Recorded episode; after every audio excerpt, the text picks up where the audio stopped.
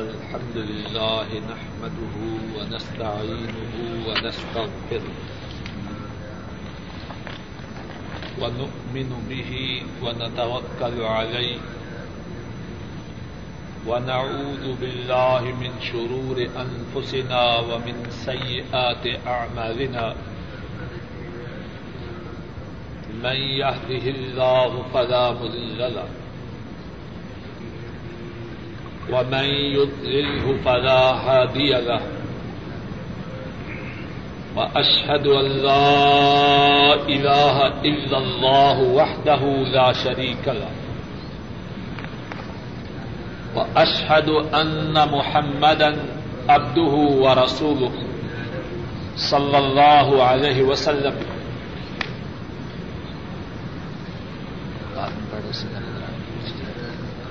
أما بعد فإن خير الحديث كتاب الله وخير الهدي هدي محمد صلى الله عليه وسلم وشر الأمور محدثاتها وكل محدثة بدعة وكل بدعة ضلالة وكل ضلالة في النار اللهم صل على محمد وعلى آل محمد كما صليت على إبراهيم وعلى آل إبراهيم إنك حميد مجيد. اللهم بارك على محمد وعلى آل محمد كما باركت على إبراهيم وعلى آل إبراهيم إنك حميد مجيد. رب اشرح لي صدري ويسر لي أمري واحلل عقدة من لساني يفقه قولي. اللهم انفعنا بما علمتنا وعلمنا ما ينفعنا وزدنا علما. سبحانك لا علم لنا إلا ما علمتنا إنك أنت العليم الحكيم. باب فضل العلم. قال حدثنا سعيد بن عفير قال حدثني الليث. قال حدثني أخيل عن ابن شهاب عن حمدة بن عبد الله بن عمر رضي الله تعالى عنهما أن ابن عمر رضي الله تعالى عنهما قال، سمعت رسول الله صلى الله عليه وسلم قال بين أنا نائم أوتيت بقدح بين أنا نائم أوتيت بقدح لبن، فشربت حتى إني لأرى الضي يخرج في أظفاري. ثم أعطيت فضلي عمر بن الخطاب رضي الله تعالى عنه. قالوا فما أولته يا رسول الله صلى الله عليه وسلم؟ قال العلم.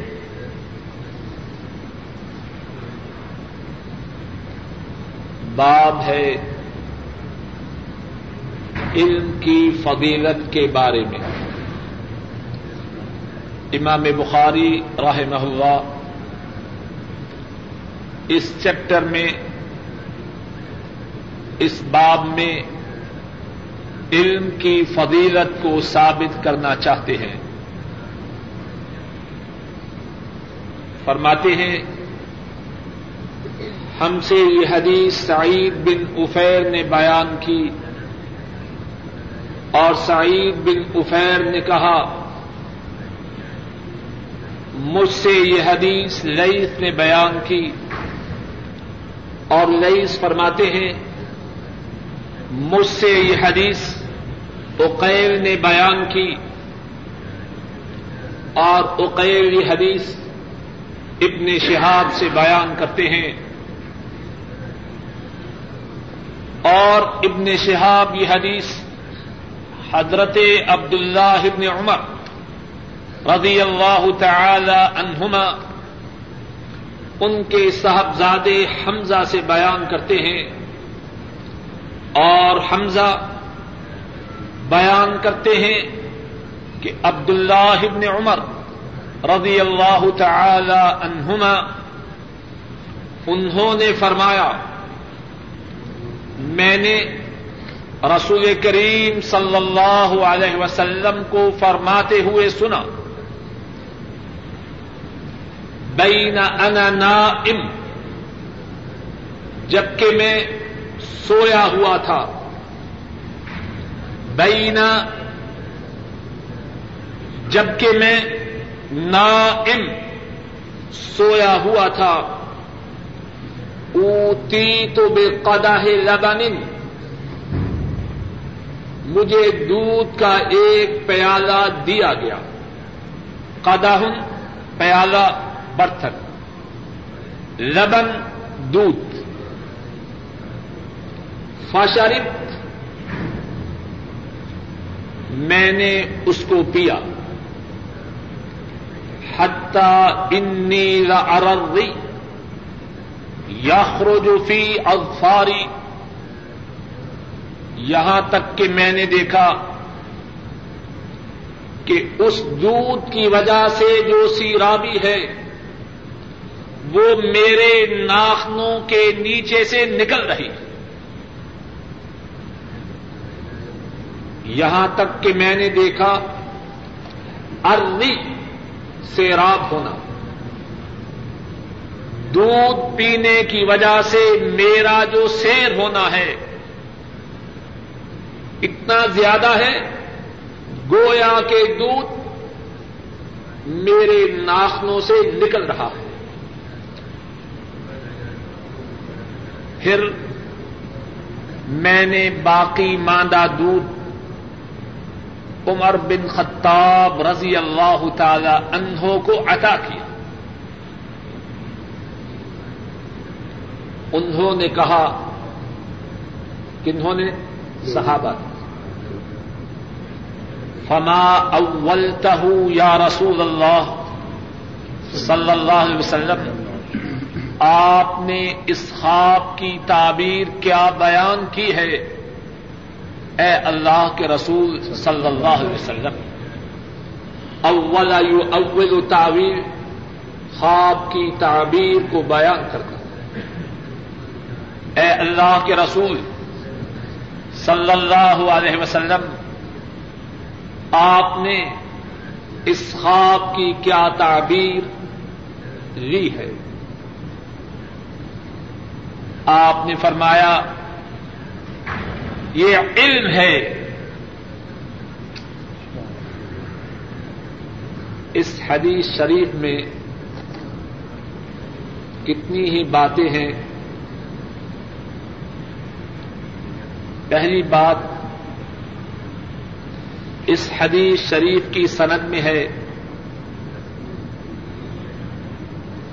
حضرت عبداللہ ابن عمر رضی اللہ تعالی عنہما۔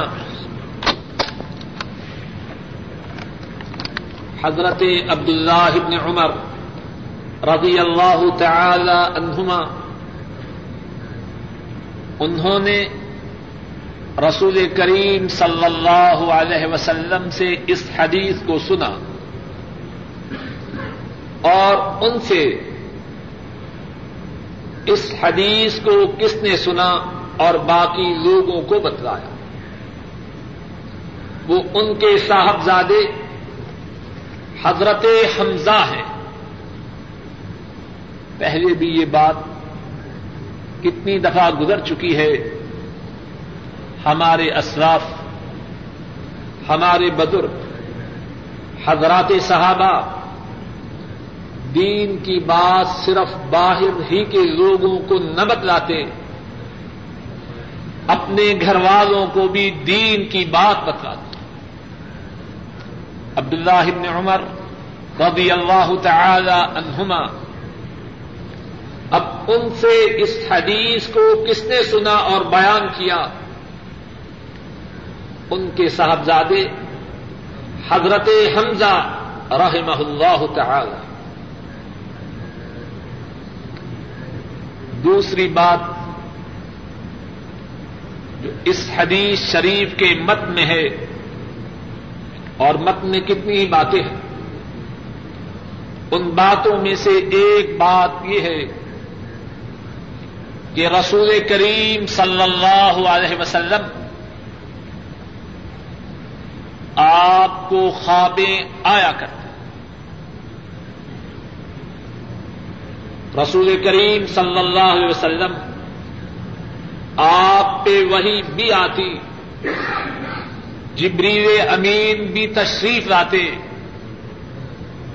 اور اس کے ساتھ ساتھ کتنی ہی باتیں اللہ اپنے حبیب صلی اللہ علیہ وسلم کو خواب کے ذریعہ بتلاتے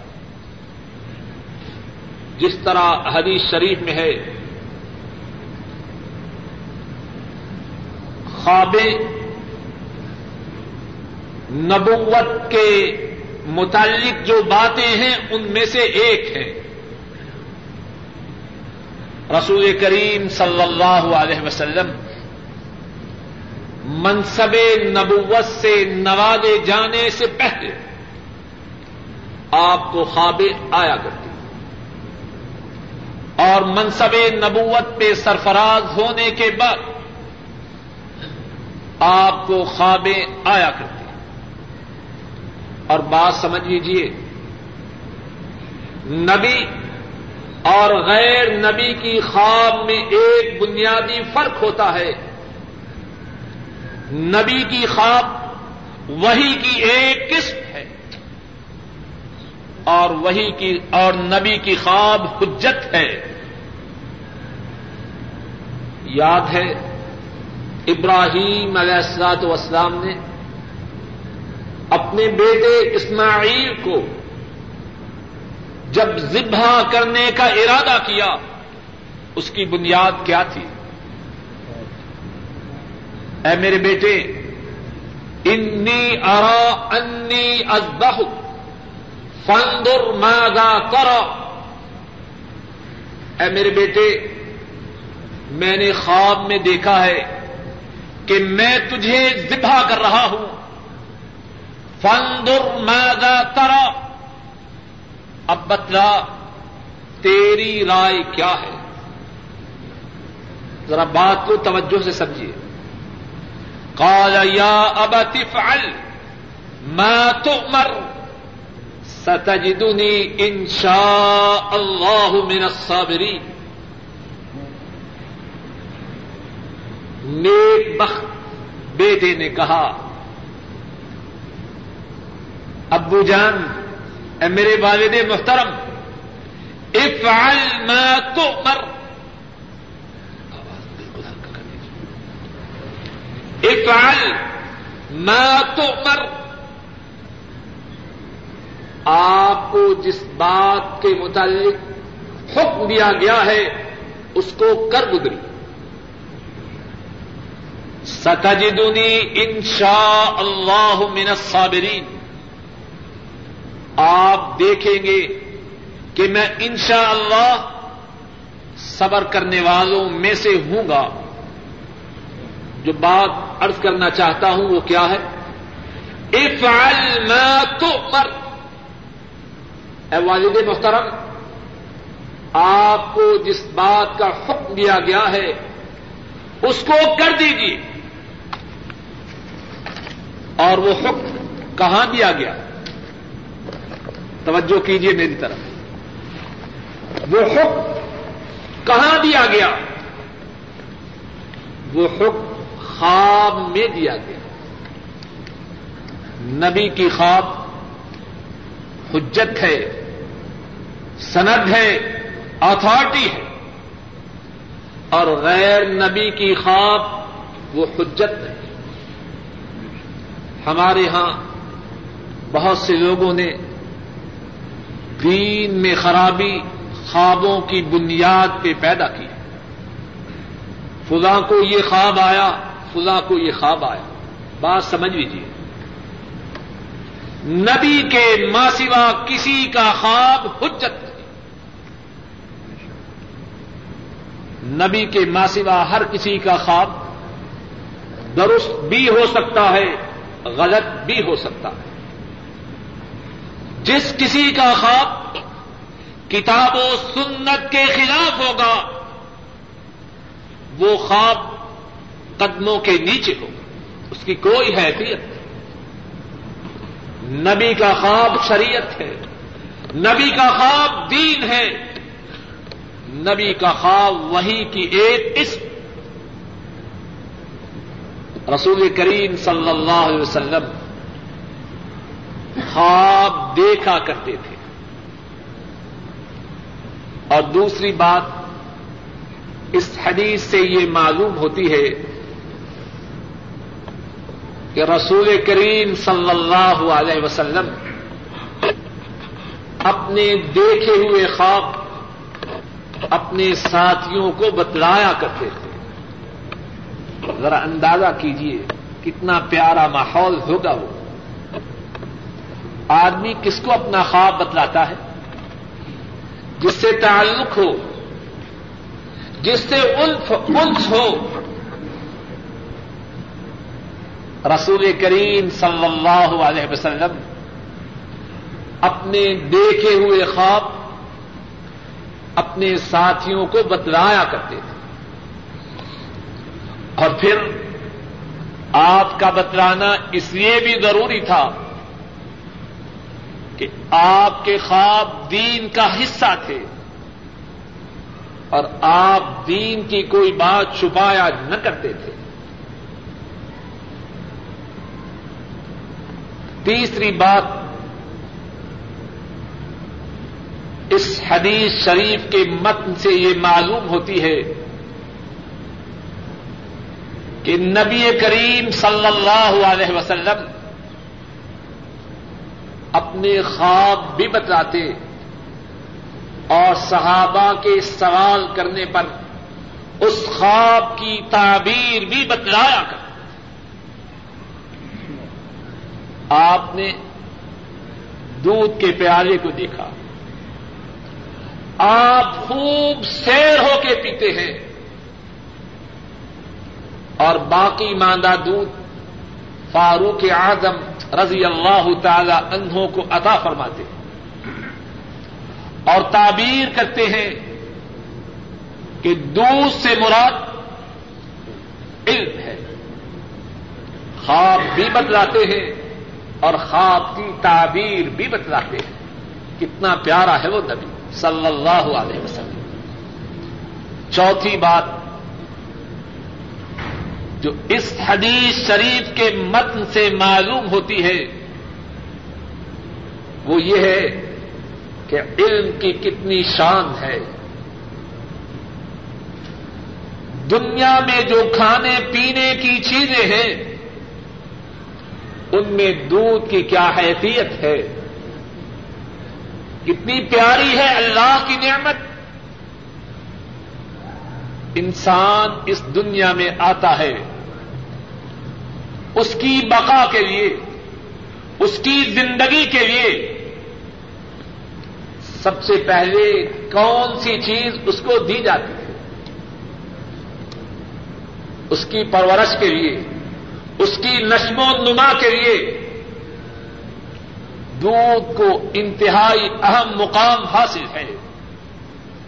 اسی طرح انسان کو انسان بننے کے لیے علم کی انتہائی زیادہ ضرورت ہے۔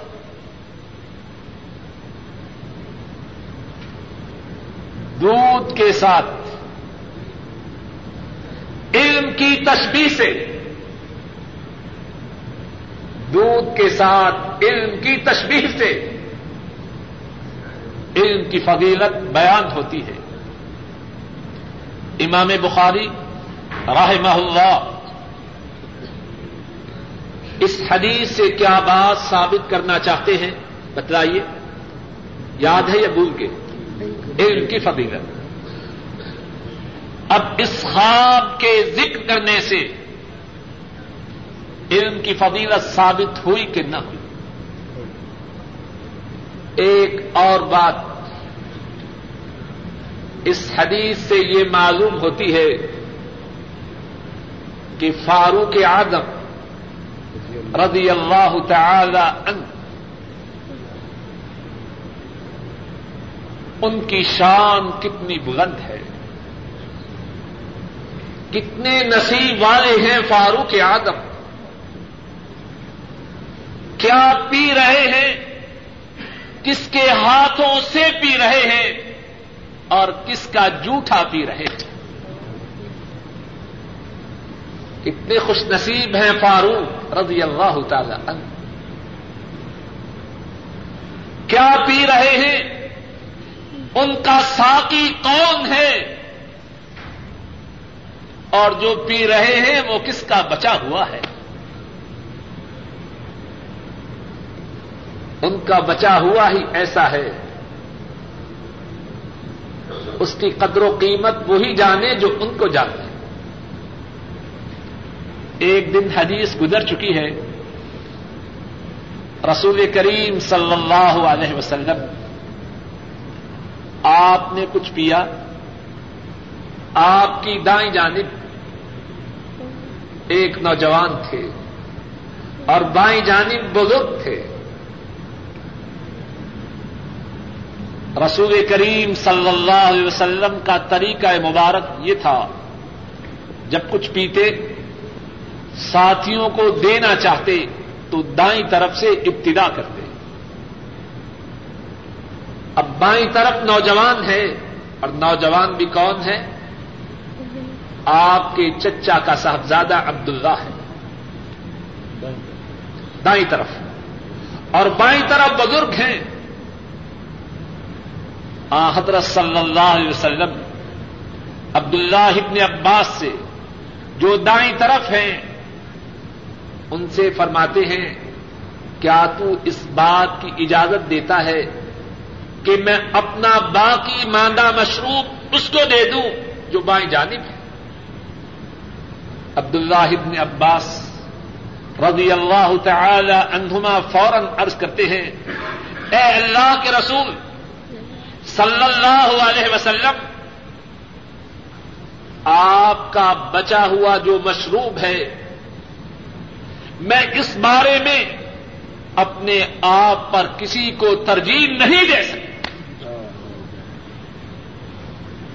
ان کے بچے ہوئے کی قدر و قیمت وہی پہچانے جو ان کو پہچانے۔ فاروق آدم رضی اللہ تعالی عنہ دودھ پی رہے ہیں۔ ساقی کوثر ان کو پلا رہے ہیں اور اپنا بچا ہوا پلا رہے ہیں۔ اور اس سے معلوم ہوا کہ علم میں علم میں فاروق اعظم رضی اللہ تعالی عنہ کا کیا مقام ہے؟ فاروق اعظم دل چاہتا ہے کہ ان کے متعلق تفصیل سے بات ہو۔ اور فاروق اعظم وہ ہیں رضی اللہ تعالی عنہ۔ امت پہ ان کا اتنا احسان ہے۔ امت ان کے احسان کو ادا نہیں کر سکتی مسلمان چھپ کے اسلام لاتے، چھپ کے عبادت کرتے۔ فاروق آدم رضی اللہ تعالی ان اسلام قبول کرتے ہیں، مسلمان میدان میں آتے ہیں۔ ان کی کتنی باتیں ہیں اور کتنی پیاری باتیں ہیں۔ چند ایک باتیں مختصر سے وقت میں عرض کرتا ہوں۔ فاروق آدم رضی اللہ تعالی عنہ وہ ہے رسول کریم صلی اللہ علیہ وسلم نے۔ ان کے متعلق کتنی ہی بار کتنی ہی شہادتیں عطا فرمائی صحیح بخاری میں ہے۔ حضرت سعد بن ابی وقاص رضی اللہ تعالی عنہ وہ بیان کرتے ہیں۔ رسول کریم صلی اللہ علیہ وسلم نے فرمایا، ایہن یبن الخطاب ولدی نفسی بیدہ ما لقیک الشیطان سالکن فجن قد الا سلک فجن غیر فج او کما قال صلی اللہ علیہ وسلم۔ رسول کریم صلی اللہ علیہ وسلم فرماتے ہیں واہ واہ عمر بن خطاب۔ اس ذات کی قسم جس کے قبضہ قدرت میں میری جان ہے، کون قسم کھا رہا ہے؟ جنہوں نے کبھی جھوٹ نہیں بولا۔ نبوت کے بعد تو بات ہی اور ہے۔ جنہوں نے کبھی نبوت سے پہلے بھی جھوٹ نہیں بولا۔ قسم کھا کے فرما رہے ہیں۔ ولدی نفسی بید ہی اس ذات کی قسم جس کے قبضہ قدرت میں میری جان ہے۔ اے عمر، تو جس گلی میں چلتا ہے شیطان اس گلی کو چھوڑ کر دوسری گلی کی طرف بھاگ جاتا۔ اتنا مقام ہے فاروق آدم کا۔ رضی اللہ تعالی عنہ۔ فاروق ویسے فاروق نہیں بنے۔ اور فاروق وہ ہے رسول کریم صلی اللہ علیہ وسلم کی شہادت کے مطابق۔ فاروق وہ ہیں۔ رسول کریم صلی اللہ علیہ وسلم کی شہادت کے مطابق، جہاں وہ ہوں، شیطان وہاں نہیں رہ سکتا۔ شیطان اس گلی کو چھوڑ کر بھاگ جاتا ہے۔ اور فاروق آدم وہ ہیں۔ رسول کریم صلی اللہ علیہ وسلم ان کے متعلق فرماتے ہیں کہ میری امت میں دین کے معاملہ میں جو سب سے سخت ہے، وہ کون ہے؟ وہ عمر ہے۔ ترمدی شریف میں حدیث ہے، رسول کریم صلی اللہ علیہ وسلم فرماتے ہیں، ارحم امتی بے امتی ابو بکر وہ اشدہ فی دین اللہ عمر۔ فرمایا، میری امت میں امت کے ساتھ سب سے زیادہ مہربان کون ہے؟ ابو بک ہے۔ محمد صلی اللہ علیہ وسلم، ان کے باغ کے پودے کتنے پیارے ہیں۔ اور پیارے کیوں نہ ہوں؟ اللہ کے فضل و کرم سے خونے جگر دے کے ان کو سیراب کیا ہے۔ فرمایا، میری امت میں امت کے ساتھ سب سے زیادہ شفقت کرنے والے صدیق ہیں۔ اور میری امت میں دین کے معاملہ میں سب سے سخت وہ عمر بن خطاب ہیں، رضی اللہ تعالی عنہ اور فاروق آدم وہ ہیں رضی اللہ تعالی عنہ۔ رسول کریم صلی اللہ علیہ وسلم ان کے دین کی شہادت دیتے ہیں۔ ایک ہم ہے نا، کچھ معلوم نہیں کیا ہے۔ اللہ ہمارا ظاہر و باطن اچھا کرے لیکن کچھ معلوم نہیں۔ فاروق اعظم وہ ہیں۔ رسول کریم صلی اللہ علیہ وسلم ان کے دین کی شہادت دیتے ہیں۔ ایک تو ہے نا پاکستان میں کورس میں دو روپے لیتے ہیں۔ جس چیز کی شہادت چاہیے لے لیجیے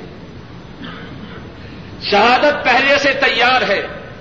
پانچ کا نوٹ لائیے اس یہاں جھوٹی شہادتیں نہیں بکتی۔ صحیح بخاری میں ہے۔ حضرت ابو سعید الخدری رضی اللہ تعالی عنہ وہ بیان کرتے ہیں،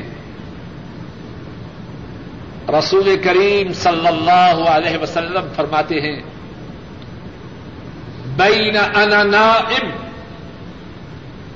اذ ارد علی الناس وعلیہم کمس فمنہم من یبلغ الصد ومنہم دون ذلك. رسول کریم صلی اللہ علیہ وسلم فرماتے ہیں، میں سویا ہوا تھا۔ ایک یہ خواب ہے نا، ایک اور خواب ہے۔ اور خوابیں بھی جھوٹی اور کچی نہیں۔ صحیح بخاری میں حدیث ہے، حضرت ابو سعید الخدری رضی اللہ تعالی عنہ بیان کرتے ہیں۔ فرمایا، میں سویا ہوا تھا۔ لوگوں کو میرے سامنے پیش کیا گیا۔ اور لوگوں کے اوپر کمیزیں ہیں۔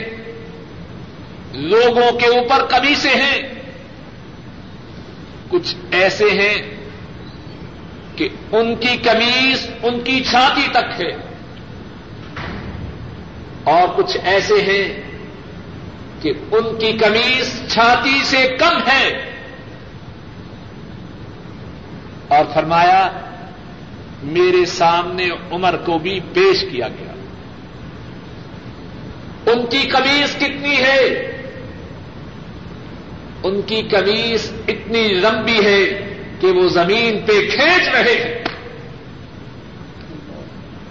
کچھ کی کمیزیں کتنی ہیں؟ چھاتی تک۔ کن کچھ کی اس سے بھی کم ہے۔ اور فاروق رضی اللہ تعالی عنہ، ان کی کمیز کتنی ہے؟ فرمایا، اتنی لمبی ہے کہ زمین میں کھینچ رہے ہیں، زمین پہ گسٹ کے چل رہے ہیں۔ صحابہ پر اللہ کی کروڑوں رحمتیں ہوں۔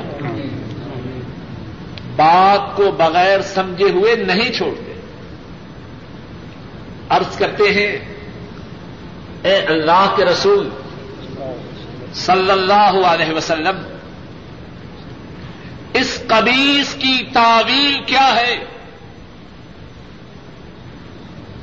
اس قمیض کے پہننے کی تعبیر کیا ہے؟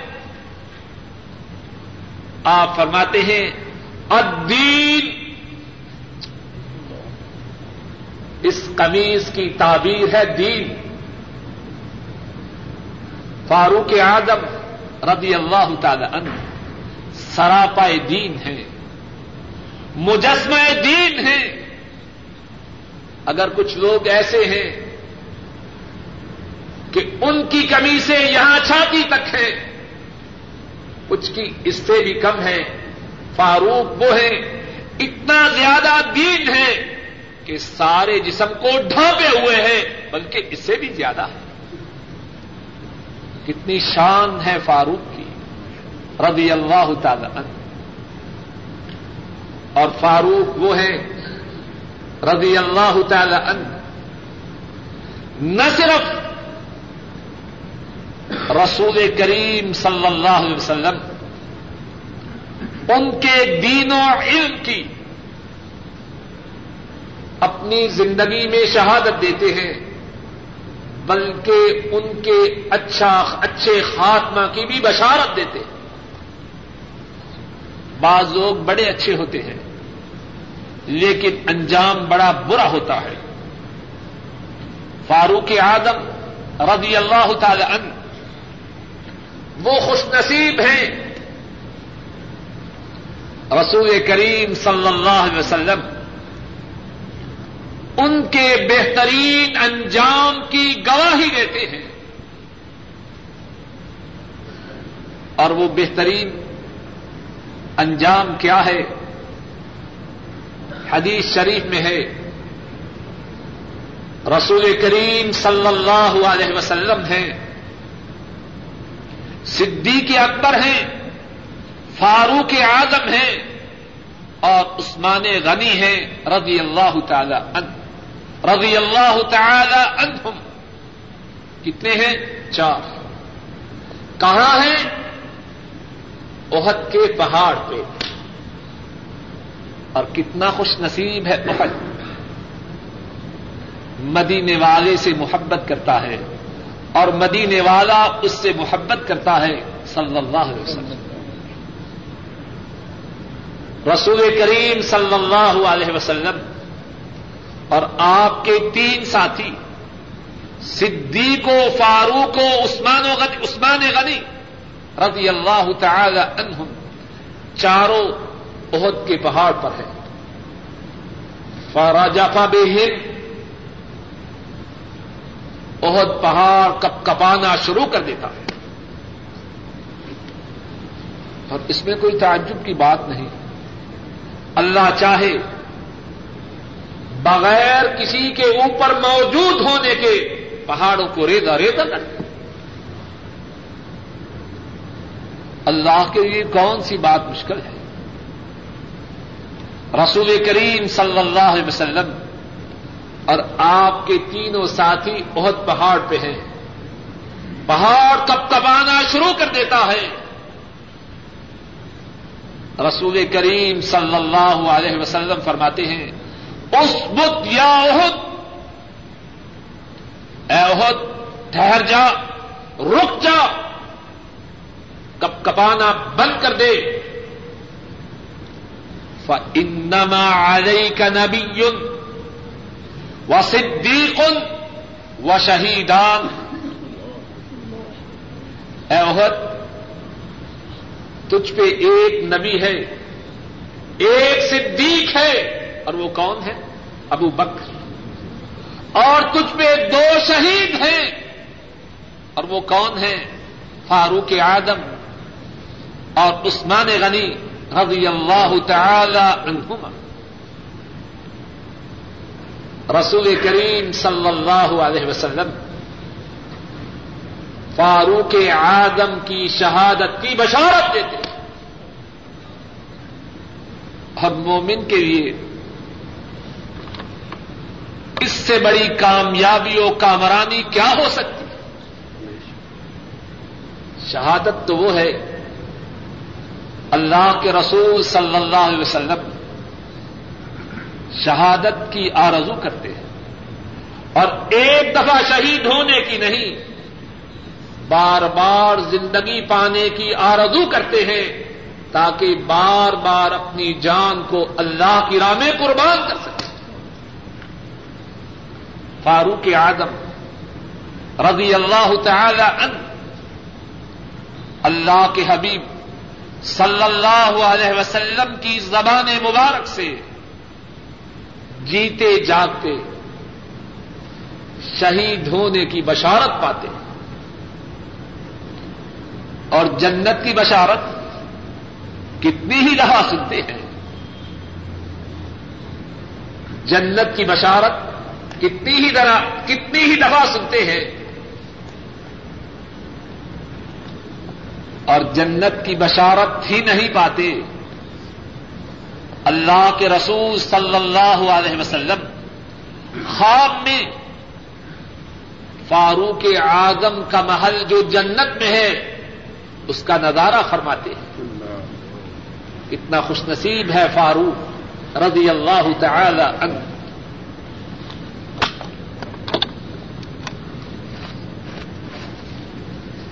رسول کریم صلی اللہ علیہ وسلم فرماتے ہیں، حضرت ابو ہریرا رضی اللہ تعالی عنہ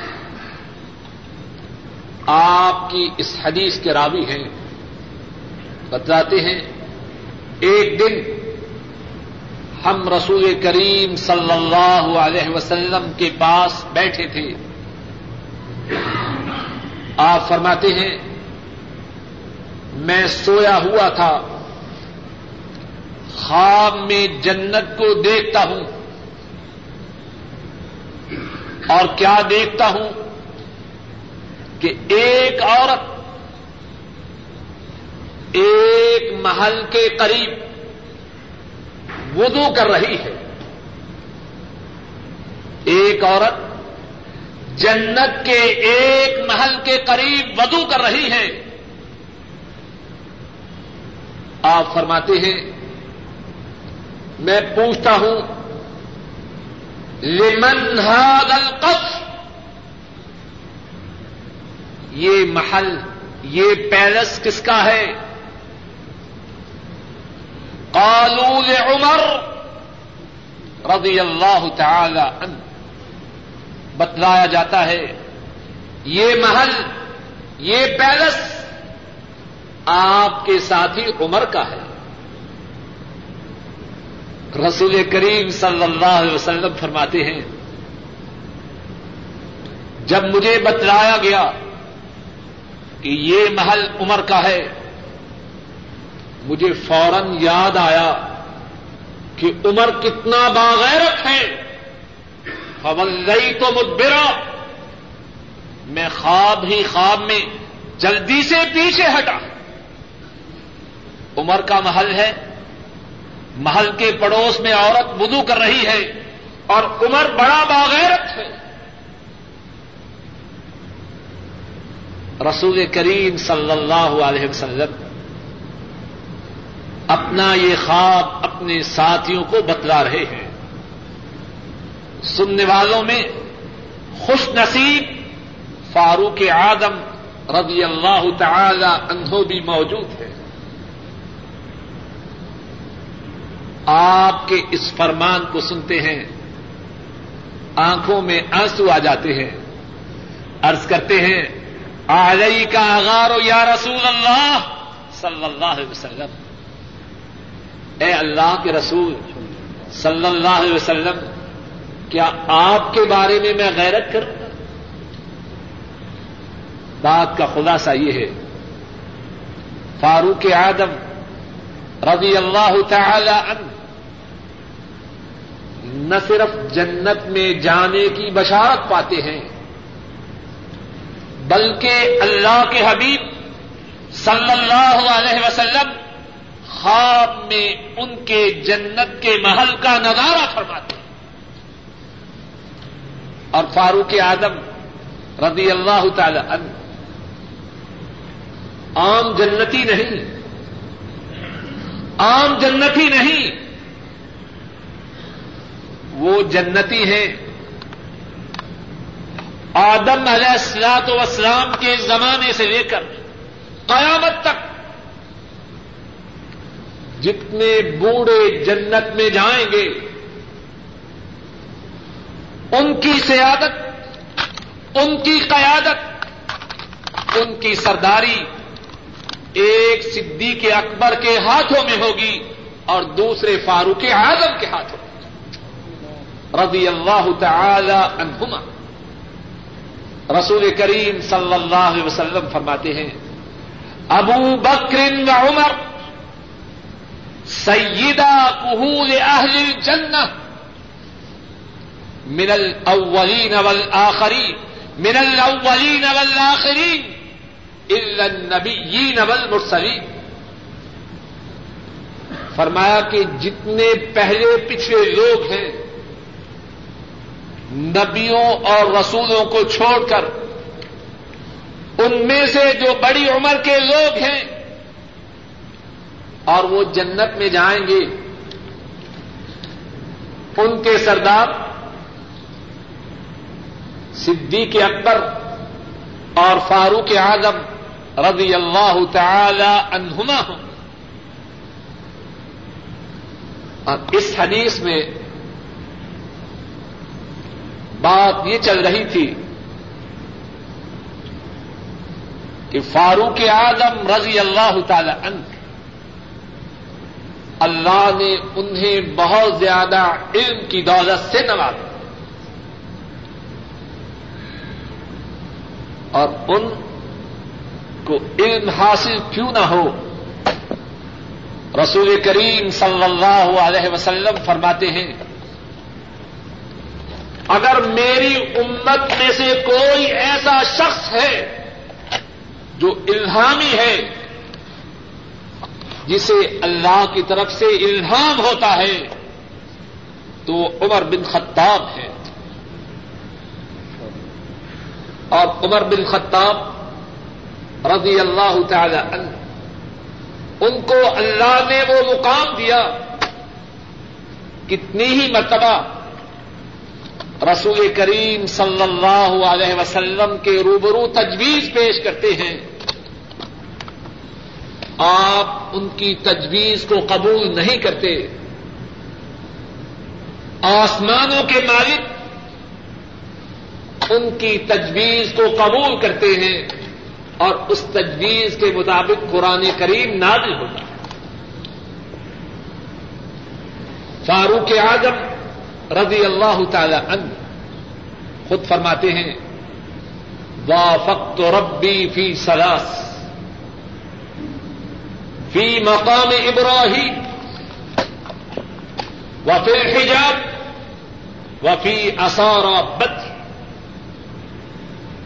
فرماتے ہیں، میں نے تین باتوں میں اپنے پروردگار کی بات سے اتفاق کیا۔ اور وہ تین باتیں کیا ہیں؟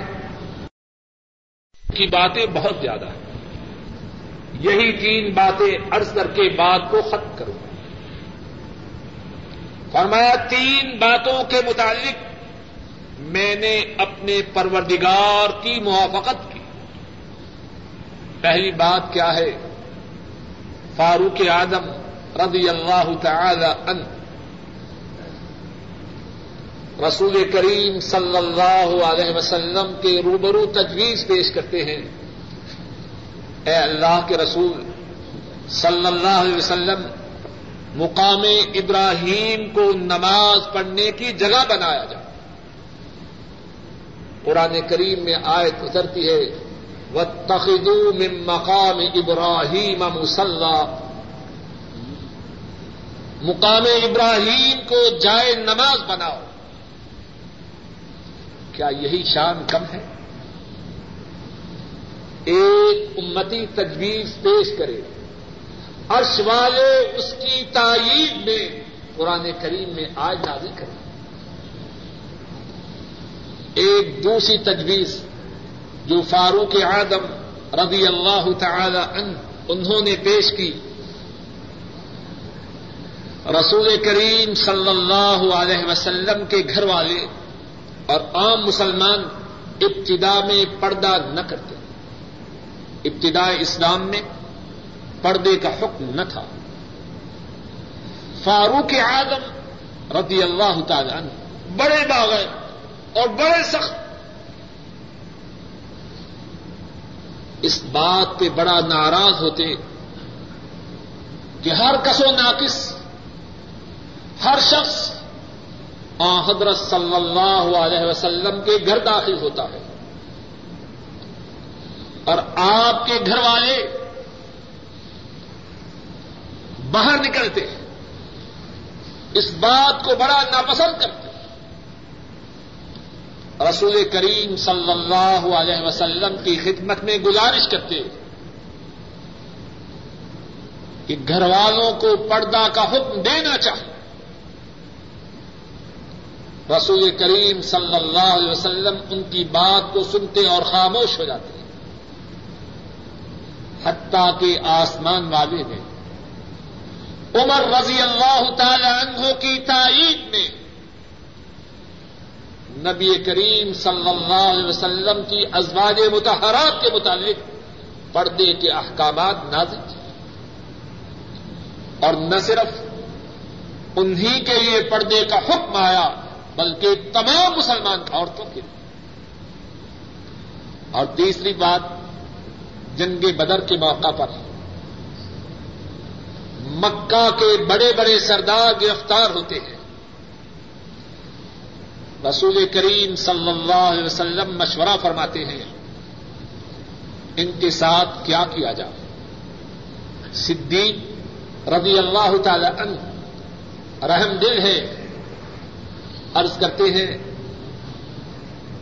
فدیہ لیا جائے، چھوڑ دیا جائے۔ فاروق رضی اللہ تعالی عنہ عرض کرتے ہیں، ان میں سے کسی کو نہ چھوڑا جائے۔ میرے رشتے دار میرے حوالے کیے جائیں۔ جس جس کا رشتے دار ہے، اس کے حوالے کیا جائے۔ وہی اس کا سر قلم کرے۔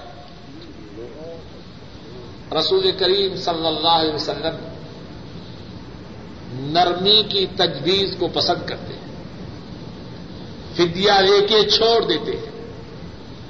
اور جو فدیا دینے کے قابل نہیں، اسے حکم دیتے ہیں کہ مسلمانوں کے بچوں کو لکھنا پڑھنا سکھلائے اور اسے بھی چھوڑ دے۔ اللہ کو یہ بات پسند ہے۔ قرآن کریم میں اللہ کی طرف سے ناراضگی کا اظہار ہوتا ہے۔ لولا کتاب من اللہ سبق، لمسکم فیما اخذتم عذاب عظیم۔ فرمایا، اگر اللہ کی طرف سے پہلے کتاب نہ گزری ہوتی، تو تم نے جو فدیہ قبول کیا، اس کی وجہ سے تم پر عذاب عظیم نہ دے فاروق اعظم رضی اللہ تعالی عنہ، اللہ ان کی تجویزوں کو پسند کرتا ہے۔ اور ذرا بات سمجھیے، فاروق رضی اللہ تعالی عنہ کیا فرماتے ہیں؟ وافقت ربی فی سلس غور کیجیے، ہم جاہل، کچھ علم نہیں، اور ہر کوئی اپنے آپ کو شیخ الاسلام سمجھتا ہے۔ فرما رہے ہیں، میں نے تین باتوں میں اپنے رب کی موافقت کی۔ موافقت وہی کی ہوئی یا فاروق کی ہوئی؟ فاروق رضی اللہ تعالی عنہ، انہوں نے تو پہلے رائے دی ہے۔ وہی ان کی تعین میں آئی۔ لیکن کتنا ادب ہے، کچھ بات سمجھ میں آئے کہ کتنا ادب ہے۔ ہمارے ہاں تو یہ کیفیت ہے نا۔ کسی کو کسی بات کا پتہ نہ ہو۔ آپ مشورہ دیجیے بالکل بے خبر ہو۔ ٹھیک ہے ٹھیک ہے، میری بھی یہی رائے تھی۔ یعنی اتنا برداشت نہیں کرتا کہ کوئی جو بات بتلا رہا ہے، اس کے بتلانے کا اعتراف کرے۔ نہیں نہیں، ٹھیک ہے ٹھیک ہے، میرا بھی پہلے سے یہی خیال تھا۔ فاروق رضی اللہ تعالی عنہ کتنے با ادب ہے یہ نہیں فرما رہے کہ میرے رب نے میری بات سے موافقت کی۔ بلکہ کیا کہہ رہے ہیں؟ میں نے اپنے رب کی تین باتوں میں موافقت کی۔ اور بات چل گئی۔ تو ایک دو مثالیں اور سن لیجیے کہ باوجود اس قدر علم و فضل کے فاروق رضی اللہ تعالی ان کتنے صاف گو تھے۔ اپنی غلطی، اس کا اعتراف کتنی جلدی کرتے۔ اور اگر ان کی بات کتاب و سنت کے خلاف ہوتی، فوراً اس کو چھوڑ دے۔ صحیح بخاری میں ہے۔ صحیح بخاری میں ہے۔ فاروق آدم رضی اللہ تعالی عنہ مکہ مکرمہ پہنچتے ہیں۔ مسجد الحرام کے صحن میں تشریف فرما ہے۔ کرسی پہ بیٹھے ہیں اور ارشاد فرماتے ہیں، لا ادا او سفرا ولا بئی گو اللہ کسب جتنا سونا چاندی ہے، آج میں اس کو تقسیم کر کے جاؤں گا۔ کچھ پتا ہے کیا بات ہے؟ بیت اللہ میں زمانہ جاہلیت سے سونا اور چاندی، سونا اور چاندی مدفون موجود تھا۔ فاروق اعظم فرماتے ہیں، آج جتنا سونا چاندی بیت اللہ میں دفن ہے۔ وہ تقسیم کرنے کے بعد ہی میں مسجد الحرام سے نکلوں گا۔ اب کیا ہوتا ہے؟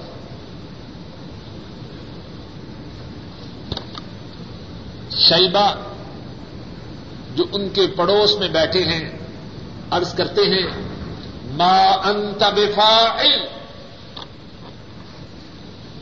اے امیر المؤمنین آپ یہ کام نہیں کر سکتے آپ یہ کام نہیں کر سکتے اب ذرا غور کیجیے کتنا مقام ہے فاروق کا رضی اللہ تعالی ابھی تھوڑی سی باتیں آپ کے سامنے ان کے متعلق ارد کی ہیں۔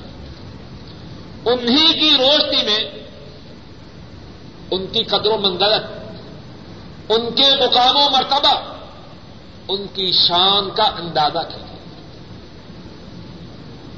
اب وہ ایک بات کرنے کا ارادہ ظاہر فرما رہے ہیں اور کہنے والا کیا کہتا ہے؟ ما انت بفاعل۔ آپ یہ کام نہیں کر سکتے۔ فرماتے ہیں لینا میں یہ کام کیوں نہیں کر سکتا؟ شیبہ کہتے ہیں ان صاحبئی کا لم یفعل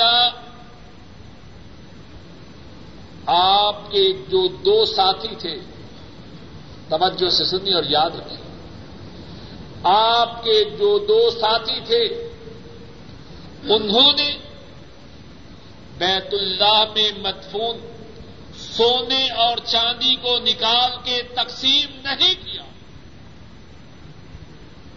کون وہ دو ساتھی ہیں؟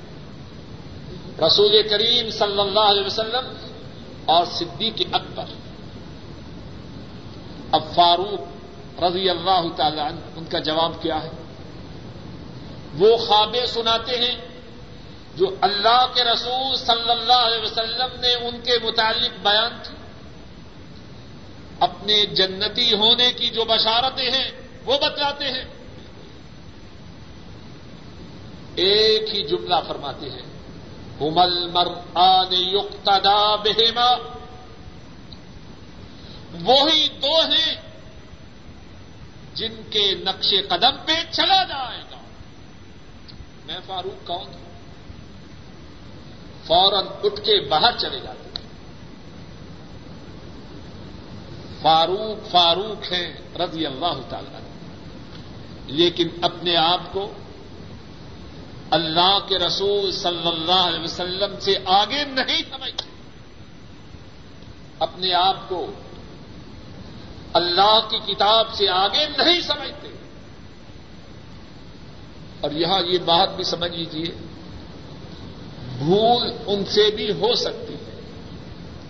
لیکن ان کا مقام یہ ہے، ان کی شان یہ ہے، اگر انہیں بھول پر ٹوکا جائے بھول پر متنوع کیا جائے، اپنی بھول پہ اڑتے نہیں حق کی طرف فوراً پلٹتے ایک واقع اور سن لیجیے اور اسی پہ بات کو ختم کروں گا، انشاءاللہ۔ فاروق آدم رضی اللہ تعالی عنہ ممبر پہ تشریف لاتے ہیں۔ حکم دیتے ہیں، کوئی شخص اپنی عورت کے حق مہر میں بارہ اوکیا سے زیادہ رقم نہ دے۔ قریباً چار سو اسی یا پانچ سو درہم۔ اور فرماتے ہیں جس شخص نے اس سے زیادہ حق مہر دیا میں وہ حق مہر چھین لوں گا اور بیت المال میں داخل کر بحق کے سرکار زبر۔ اب کیا ہوتا ہے؟ حکم جاری ہوتا ہے۔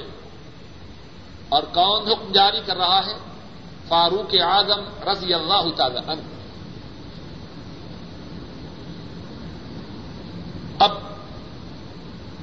مجمع برخاست ہو رہا ہے۔ فاروق اعظم رضی اللہ تعالی عنہ ممبر سے اتر رہے ہیں۔ راستے میں قریش کی ایک عورت روک لیتی ہے۔ عرض کرتی ہے، کیا آپ نے لوگوں کو حق مہر میں زیادہ رقم دینے سے روکا ہے؟ فرماتے ہیں ہاں۔ عورت کہتی ہے، کیا آپ نے اللہ کے فرمان کو نہیں سنا؟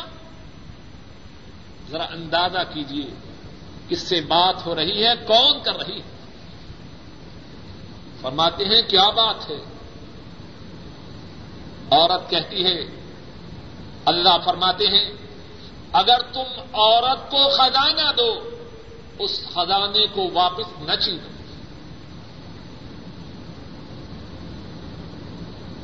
اب عورت بات یہ سمجھانا چاہتی ہے اللہ نے خزانہ دینے سے نہیں روکا۔ خزانہ چھیننے سے روکا ہے۔ اور خزانہ پانچ سو درہم، ایک ہزار درہم نہیں ہوتا، بہت بڑی رقم ہوتی۔ فاروق اعظم رضی اللہ تعالی عنہ فوراً اپنی غلطی کو سمجھ جاتے ہیں۔ ضد نہیں کرتے۔ اڑتے نہیں۔ اکڑتے نہیں۔ کیا فرماتے ہیں؟ رجل اختا ومرأت اصابت۔ آدمی نے غلطی کی ہے اور عورت نے درست بات کی۔ کتنا سادہ ہے اسلام اور کتنا پیارا ہے اسلام۔ فاروق اعظم رضی اللہ تعالی عنہ قرآن کریم کا فرمان سننے کے بعد اپنی بات پہ اڑتے نہیں، اپنی بات پہ اصرار نہیں کرتے۔ آج تو ہے نا ان پڑھ مول، بات کہہ دے، زمین بدل جائے، آسمان بدل جائے، اور اس کی بات کتاب و سنت کے مکمل خلاف ہو۔ آسمان و زمین بدل جائے، اس کی بات نہیں بدل سکتی۔ فاروق اعظم رضی اللہ تعالی عنہ فوراً فرماتے ہیں، آدمی بھول گیا اور نے درست بات کہی اور اسی پہ بس نہیں کرتے۔ دوبارہ ممبر پہ تشریف لاتے ہیں۔ لوگوں سے خطاب فرماتے ہیں اور فرماتے ہیں، اے لوگوں میں نے تمہیں زیادہ حق مار دینے سے روکا ہے۔ سنو، جو چاہے زیادہ حق مہر دے، اس کو اجازت ہے، میں اس کو روک نہیں سکتا۔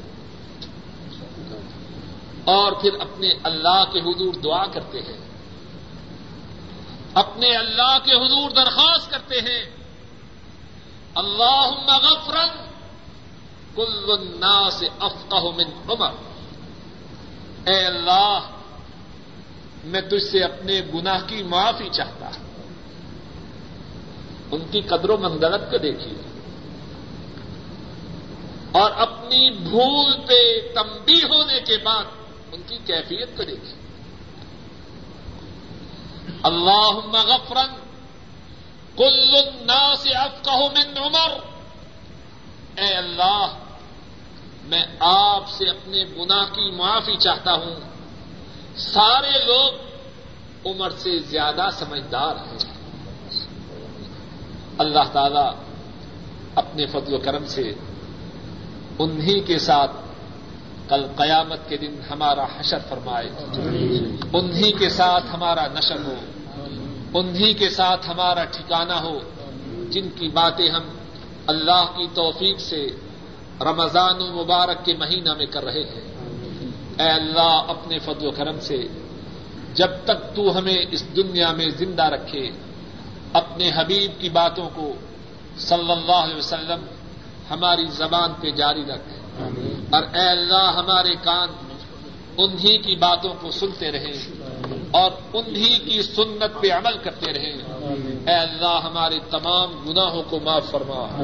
اے اللہ ہماری تمام نیک حاجات کو پورا فرما۔ اے اللہ ہماری تمام پریشانیوں کو دور فرما۔ اے اللہ ہمارے بوڑھے ماں باپ پہ رحم فرما۔ اے اللہ ان کی تمام پریشانیوں کو دور فرما۔ اے اللہ ان کو صحت عطا فرما۔ اے اللہ، ان کی نیک حاجات کو پورا فرما۔ اور اے اللہ، جن کے ماں باپ فوت ہو چکے ہیں ان کے تمام گناہوں کو معاف فرما۔ ان کے دراجات کو بلند فرما۔ اے اللہ ہمارے بیوی بچوں پہ رحم فرما۔ اے اللہ ہمارے بیوی بچوں کو ہماری آنکھوں کی ٹھنڈک بنا۔ اے اللہ ہمارے بیوی بچوں کو ہماری آنکھوں کی ٹھنڈک بنا۔ اے اللہ ہمارے گھروں میں دین کو جاری و ساری فرما۔ اے اللہ ہمارے گھروں میں دین کو جاری و ساری فرما۔ اے اللہ ہمارے گھروں میں اطمینان و سکون کی رحمتیں نادی فرما۔ اے اللہ ہمارے گھروں میں اطمینان و سکون فرما۔ اے اللہ ہمارے گھروں میں اپنی رحمتیں فرما۔ اے اللہ ہمارے گھروں میں اپنی رحمتیں فرما۔ اے اللہ ہمارے بہن بھائیوں پہ رحم فرما۔ اے اللہ ہمارے جو بہن بھائی فوت ہو چکے ہیں اے اللہ ان کے گناہوں کو معاف فرما۔ اے اللہ ان کے دراجات کو بلند فرما۔ اے اللہ کائنات کے تمام مسلمانوں کی مدد فرما۔ اے اللہ افغانستان کے مسلمانوں کی مدد فرما۔ اے اللہ ہند و کشمیر کے مسلمانوں کی مدد فرما۔ اے اللہ فلسطین کے مسلمانوں کی مدد فرما۔ اے اللہ ایریٹیریا و صومال کے مسلمانوں کی مدد فرما۔ اے اللہ افریقہ کے مسلمانوں کی مدد فرما۔ اے اللہ کائنات کے تمام مسلمانوں کی مدد فرما۔ اے اللہ آپ ہم کو جب تک زندہ رکھیں اسلام پہ زندہ رکھنا۔ اور اے اللہ جب ہمارا خاتمہ ہو ایمان پہ ہو۔ اے اللہ قبر کے عذاب سے محفوظ رکھنا۔ اے اللہ محشر کے دن اپنے عرش عظیم کا سایہ نصیب فرمانا۔ اے اللہ رسول کریم صلی اللہ علیہ وسلم کے حوض کوثر سے پانی نصیب فرمانا۔ اے اللہ آپ کی شفاعت نصیب فرمانا۔ اور جنت میں آپ کی ہمسائگی عطا فرمانا اے اللہ اس ملک کی حفاظت فرما۔ اے اللہ پاکستان کی حفاظت فرما۔ اے اللہ دنیا کے تمام اسلامی ممالک کی حفاظت فرما۔ اے اللہ ہماری تمام دعاؤں کو قبول فرما۔ صلی اللہ تعالی علی خیر خلقی وعلى آله وأصحابه وأهل بيته وأتباعه إلى يوم الدين آئندہ آئندہ جمعہ کے دن انشاءاللہ چھٹی ہوگی۔ اس کے بعد کے جمعہ کے دن بھی چھٹی ہوگی۔ دو جمعہ کی چھٹی کے بعد انشاءاللہ اللہ ایک صاحب نے دعا کی درخواست کی ہے کہ دعا کیجیے کہ اللہ تعالیٰ اپنے فضل و کرم سے انہیں نیک لڑکا عطا فرمائے۔ اے اللہ اپنے فضل و کرم سے ان صاحب کو نیک صحیح بچہ عطا فرما۔ اور اے اللہ سب اولادوں کو نیک اولاد عطا فرما۔ اور جو اولاد والے ہیں اے اللہ ان کی اولادوں کو ان کی آنکھوں کی ٹھنڈک بنا۔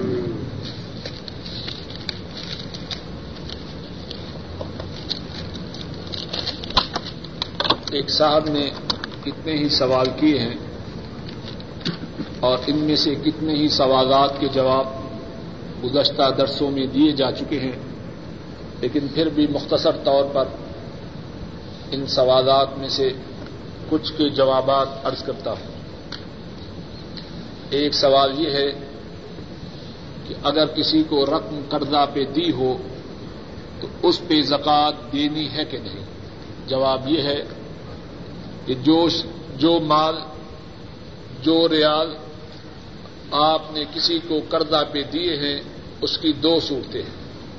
ایک صورت یہ ہے کہ جو مقروض ہے، آپ کو امید ہے کہ وہ رقم ادا کرے گا۔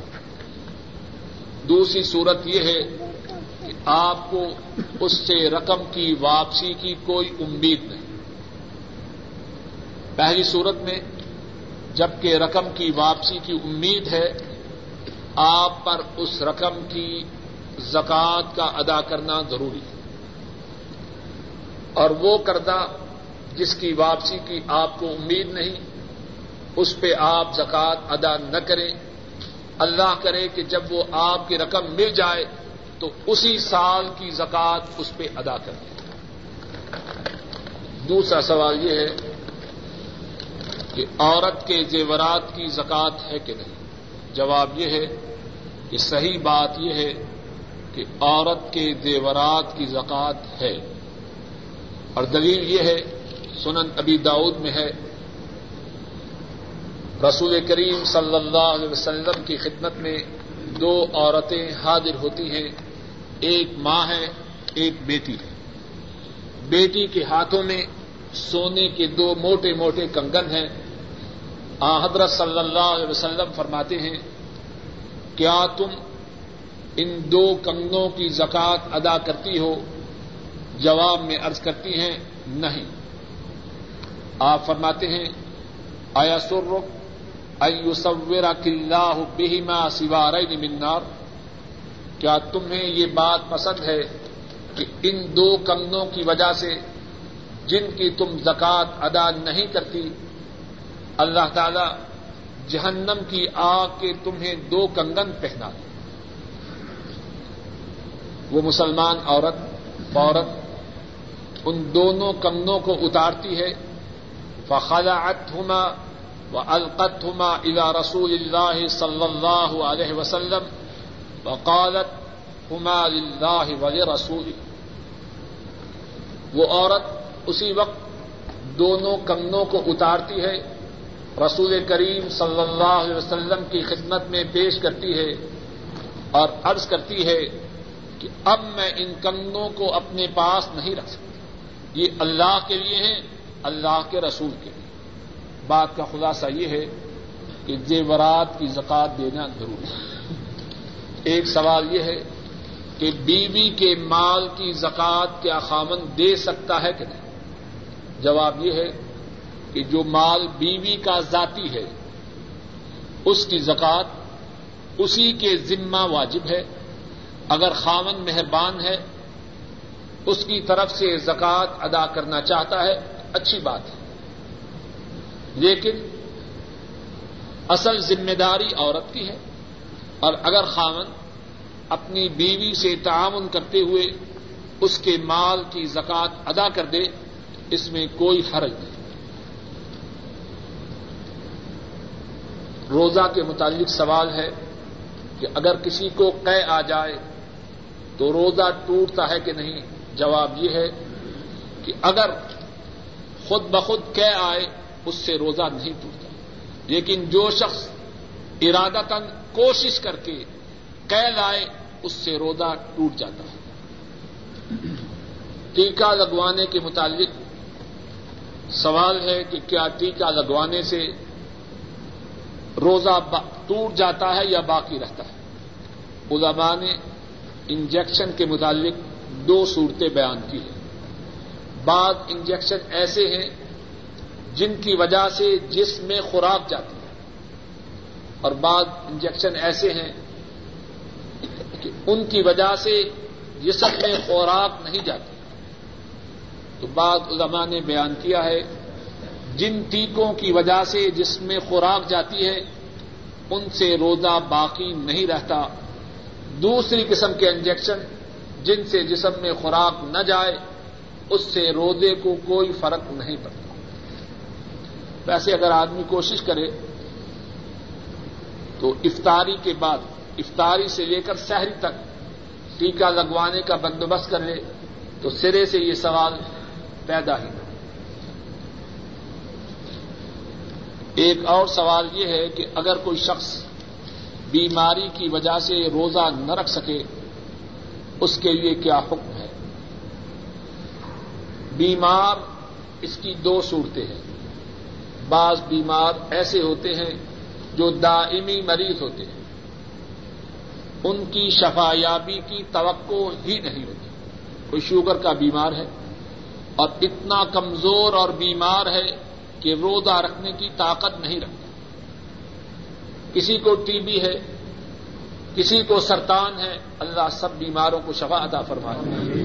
کہ اس کی بیماری سے شفایابی کی امید نہیں۔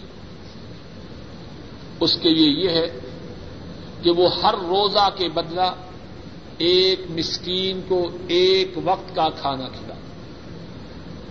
ہر روزہ کے بدلہ میں ایک مسکین کو ایک وقت کا کھانا کھلا۔ یا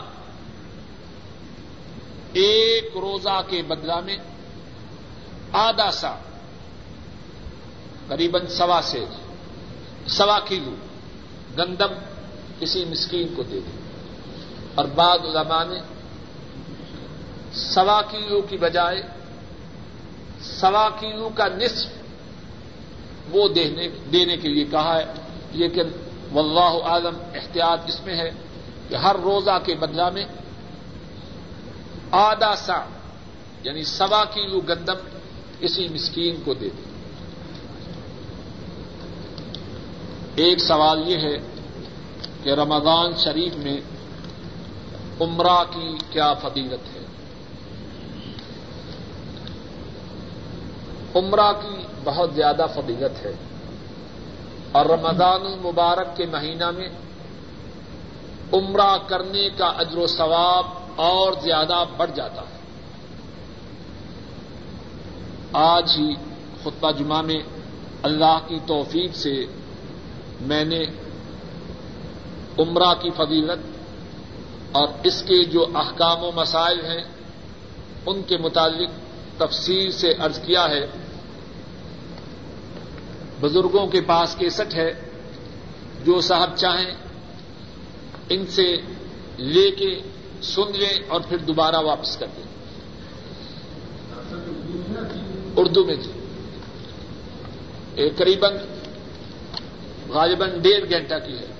خطبہ جمعہ پہلے اسی موضوع پہ دیا، بات لمبی تھی۔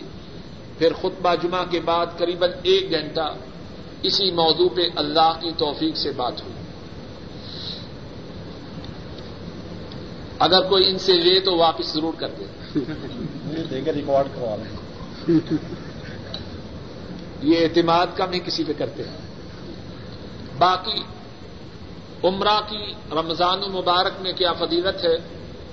حضرت عبداللہ ابن عباس رضی اللہ تعالی عنہما بیان کرتے ہیں۔ رسول کریم صلی اللہ علیہ وسلم نے ارشاد فرمایا عمرت فی رمضان تعدل حج۔ فرمایا، رمضان المبارک میں جو عمرہ ہے، اس کا اجر و ثواب حج کے برابر ہے۔ اب عمرہ میں کون کون سی ضروری باتیں ہیں؟ جس طرح عرض کیا اس کے بعد جو سوال ہے، بہت لمبا سوال ہے۔ اس کے جواب کے لیے ان کی کیسے ڈالا ہے ایک سوال یہ ہے کہ ترابی کی رقط کتنی ہے؟ حضرت عائشہ صدیقہ رضی اللہ تعالی عنہا ان سے سوال کیا گیا کہ رسول کریم صلی اللہ علیہ وسلم رمضان میں کتنی رقط پڑتے ہیں حضرت عائشہ رضی اللہ تعالی عنہا فرماتی ہیں کہ رسول کریم صلی اللہ علیہ وسلم رمضان اور غیر رمضان میں آٹھ رقطوں سے زیادہ نہ پڑتے اور حضرت عائشہ رضی اللہ تعالی عنہ کی حدیث صحیح بخاری میں موجود ہے۔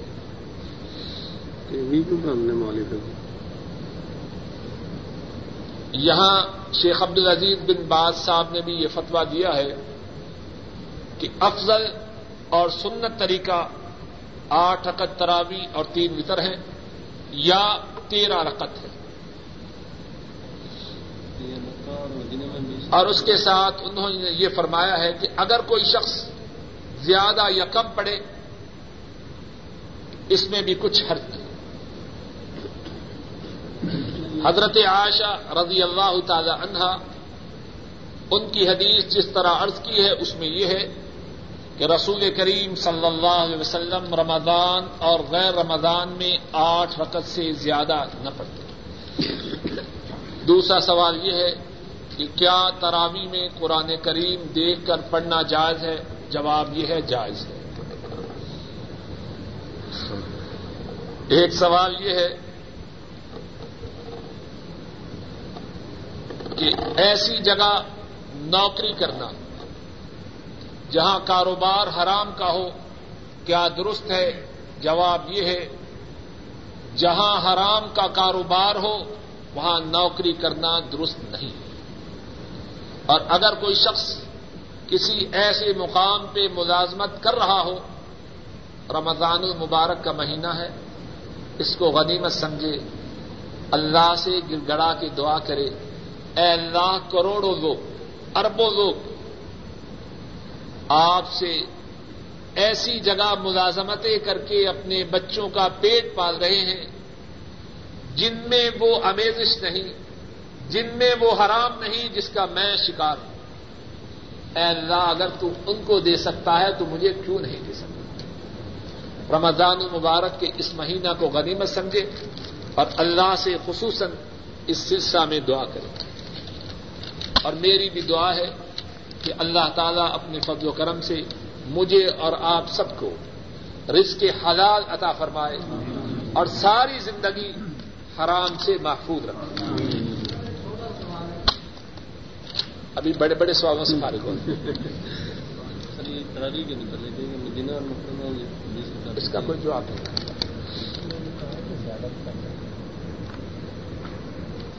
ایک سوال یہ ہے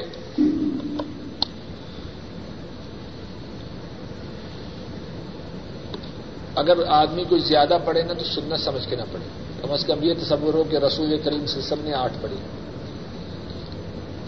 ایک سوال یہ ہے کہ کیا طواف کے ہر چکر کے لیے الگ الگ دعا ہے؟ آج کے خطبہ میں بھی اس بارے میں کچھ عرض کیا ہے۔ رسول کریم صلی اللہ علیہ وسلم سے طواف کے ہر چکر کے لیے مستقل دعا ثابت نہیں۔ ہمارے بہت سے بھائی ہر چکر کی دعا کے چکر میں پڑ جاتے ہیں۔ بیچارے بیت اللہ پہنچتے ہیں، اتنی بڑی سعادت ہے۔ اللہ کے گھر کا طواف کر رہے ہیں اور کچھ پتا نہیں کیا مانگ رہے ہیں۔ وہ وقت مانگنے کا ہے۔ رسول کریم صلی اللہ علیہ وسلم نے کوئی دعا متعین نہیں کی۔ جو مانگنا ہے اللہ سے مانگنا اردو میں پشتوں میں، پنجابی میں، عربی میں۔ جس زبان میں مانگ سکتے ہو اللہ سے خوب مانگ اپنے لیے، اپنے ماں باپ کے لیے، اپنے بہن بھائیوں کے لیے، اپنے بیوی بچوں کے لیے، تمام دنیا کے مسلمانوں کے لیے۔ اور اس اعتقاد سے مانگیے، اس یقین سے مانگیے اے اللہ، آپ کے دروازے پہ آیا ہوں، لے کے جاؤں۔ اے اللہ، وہ بکاری ہوں، وہ سائل ہوں، جب تک تو خیرات نہ ڈالے گا، میں واپس نہیں جاؤں۔ اور اپنے ذہن میں یہ تصور رکھے اور اپنے اللہ سے باتیں کرے۔ اے اللہ، آپ ہی بتلائیے اگر میں آپ کے دروازے سے خالی گیا تو کس کے دروازے پہ جاؤں؟ گا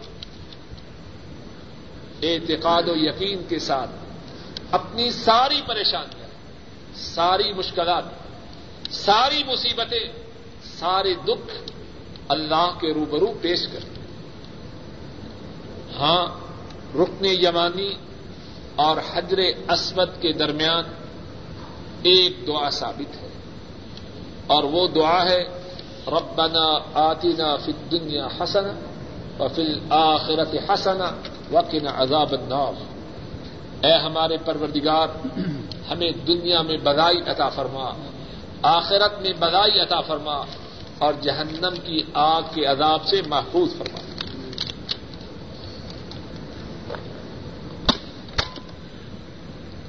کی نماز کے بعد کتنی سنتیں ہیں۔ جواب یہ ہے اگر مسجد میں سنتیں پڑے تو جمعہ کی نماز کے بعد چار سنتیں پڑے اور اگر گھر جا کے سنتیں پڑے تو گھر جا کے دو سنتیں پڑے رسول کریم صلی اللہ علیہ وسلم اگر مسجد میں سنتیں پڑھتے تو چار پڑھتے اور اگر گھر جا کے پڑھتے تو دو پڑھتے۔ ہاں جمعہ کے دن ایک سوال یہ ہے کہ جمعہ کے دن جمعے کی نماز سے پہلے سنتیں ہیں کہ نہیں؟ رسول کریم صلی اللہ علیہ وسلم، آپ کا ارشاد گرامی ہے، جب کوئی شخص مسجد میں آئے اور خطیب خطبہ دے رہا ہو تو دو رکت پڑھنے سے پہلے نہ بیٹھے۔ جمعہ کے دن آپ جب مسجد میں آئیں، خطیب خطبہ دے رہا ہو، تو دو رکت پڑھ کے بیٹھے اگر خطبہ شروع نہ بھی ہو، تب بھی رسول کریم صلی اللہ علیہ وسلم کا فرمان ہے، جب مسجد میں آؤ، دو رکت پڑھ کے بیٹھے اسی طرح اگر کوئی شخص مسجد میں آئے درس سننے کے لیے، تو سنت طریقہ یہ ہے کہ مجلس میں بیٹھنے سے پہلے دو رکت پڑھے اب اس کے علاوہ کیا جمعہ کی نماز سے پہلے کوئی سنتیں ہیں؟ رسول کریم صلی اللہ علیہ وسلم سے کوئی سنتیں ثابت نہیں۔ ہاں اگر کوئی شخص جمعہ کے دن خطبہ سے پہلے آتا ہے، جتنے چاہے نفل پڑے لیکن ان کی کیفیت وہ نہیں جو ظہر کی سنتوں کی نفل ہیں۔ دو، چار، دس، بیس، جتنے چاہے پڑتا ہے نیت نفل کی ہوگی ان کی مطلب دل میں کی جائے گی۔ کہ اگر کوئی شخص رمضان کے بعد عمرہ کرے، تو اس پر کیا حج واجب ہوگا؟ جواب یہ ہے، میرے ناقص علم کے مطابق یہ بات درست نہیں۔ جو عمرہ کی نیت سے گیا، عمرہ کیا، اب عمرہ کر کے واپس آ جائے حج کے وجوب کے لیے جو شرائط ہیں، بات ذرا سمجھ لیجیے میرے خیال میں یہ کافی ذہنوں میں یہ غلط فہمی موجود ہے۔ جس شخص پہ حج واجب ہے، مالدار ہے، طاقت ہے، صحت ہے، جس پہ حج واجب ہے، وہ عمرہ کرے نہ کرے، حج اس پہ واجب ہے۔ اور جس پہ حج واجب نہیں، وہ عمرہ کر بھی لے، تب بھی اس پہ حج واجب ہے۔ یہ بات ایسے ہے جیسے بات بنی ہوئی ہے ایک شخص چاند اس ڈر سے نہ دیکھتا تھا کہ اگر چاند دیکھ لیا تو روزے واجب ہو جائے بالکل ایسا ہی بات ہے۔ میرے ناقص دل کے مطابق رمضان کے بعد حج عمرہ کرنا نہ کرنا اگر حج واجب ہے تو واجب ہے۔ اگر پہلے سے واجب نہیں تو عمرہ کرنے سے اس پہ واجب نہیں۔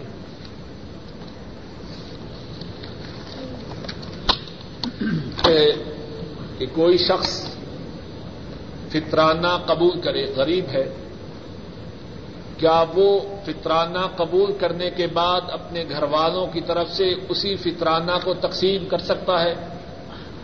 سوال یہ ہے غریب شخص جو فطرانہ قبول کرتا ہے، کیا وہی فطرانہ وہ لوگوں میں تقسیم کر سکتا ہے؟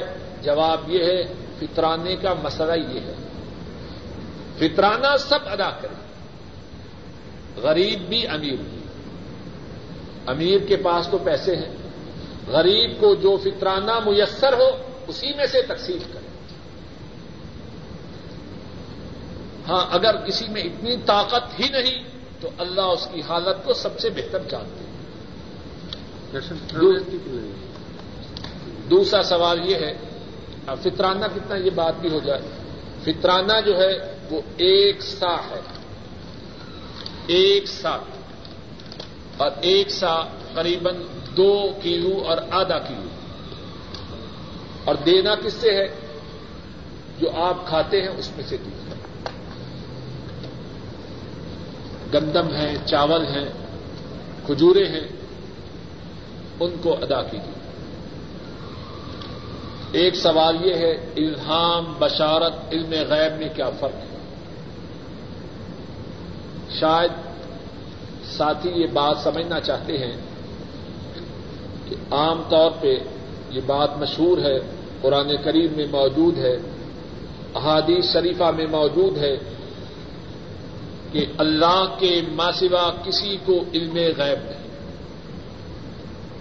تو پھر انبیاء کو جو الہام ہوتا ہے، انبیاء کو جو بشارتیں ملتی ہیں، بعض نیک لوگوں کو جو الہام ہوتا ہے، کیا اس میں اور علم غیب میں تعارف ہے؟ یعنی جب الہام ہوا تو علم غیب ہوا۔ بات سمجھنے کی یہ ہے کہ جو بات اللہ کی طرف سے بتلا دی جائے، وہ علم غیب نہیں رہتا۔ علم غیب وہ ہے جو بغیر بتلائے ہوئے خبر ہو۔ اور بغیر بتلائے ہوئے مخلوق میں سے کسی کو خبر نہیں۔ فرشتے، سارے فرشتے، جب اللہ نے ان کو حکم دیا آدم علیہ السلام کے بارے میں کہ ان کو سجدہ کرنا انہوں نے اپنی تجویز پیش کی۔ اللہ نے چاہا کہ فرشتوں کے سامنے آدم کی برتری کو ثابت کیا جائے۔ اللہ نے آدم علیہ السلاط وسلام کو کچھ نام سکھلائے، چیزوں کے نام سکھلائے۔ سب چیزوں کے نام سکھلائے۔ اور پھر فرشتوں سے کہا ان چیزوں کے نام بتلاؤ۔ فرشتوں نے کیا کہا؟ قالوا سبحان لا علم لنا الا ما علمتنا انك انت العلیم الحکیم۔ موٹی بات ہے سمجھ۔ فرشتوں نے کیا کہا؟ سبحانک، آپ پاک ہیں۔ لا علم لنا الا ما علمتنا۔ ہمیں اتنا ہی علم حاصل ہے جتنا آپ نے سکھلا دیا ان کا انت العلیم الحکیم۔ آپ جاننے والے ہیں، حکمت والے اب آدم علیہ السلام کو حکم ہوتا ہے کہ تم چیزوں کے نام بتلاؤ۔ آدم علیہ السلام فوراً بتلا دیتے ہیں۔ کچھ بات سمجھ میں آئی کہ نہیں؟ آدم علیہ السلام کیسے بتلاتے ہیں؟ اللہ نے سکھلا دیا۔ فرشتے کیوں نہیں بتلاتے؟ اللہ نے نہیں بتلایا۔ نہ علم غیب فرشتوں کو ہے، نہ علم غیب آدم کو ہے۔ فرشتوں کو اس لیے نہیں کہ اگر علم غیب ہوتا تو چیزوں کے نام بتلاتے۔ اور آدم علیہ السلام کو اس لیے نہیں کہ وہ بغیر بتلائے کے بتلا نہیں رہے۔ اللہ نے سکھلا دیا، انہوں نے بتلا دیا۔ اور ذرا بات کو سمجھیے۔ ابراہیم علیہ السلاط وسلام انہوں نے جو بہت بڑے کام کیے، ان میں سے ایک بہت ہی عظیم کام یہ ہے کہ اللہ کے حکم سے، ذرا بات کو سمجھنے کی کوشش کی، اللہ کے حکم سے اپنے لخت جگر کو ذبح کرنے کے لیے تیار ہوئے ہوئے کہ نہ ہوئے؟ کیا انہیں خبر تھی کہ میرا بیٹا ذبح نہ ہوگا؟ بات سمجھنے کی۔ اگر ان کو پہلے سے خبر ہوتی، علم غیب ہوتا کہ میرے بیٹے نے ذبح نہیں ہونا، اللہ کی طرف سے ایک مینڈا آئے گا، میری چھری اس کی گردن پہ چلے گی۔ تو ابراہیم علیہ السلام کی کچھ شان رہتی ہے۔ معاذ اللہ معاذ اللہ پھر تو سارا ڈرامہ ہی ہوا۔ کہ پہلے سے خبر ہے، بعض لوگ، بعض ساتھی سمجھتے ہیں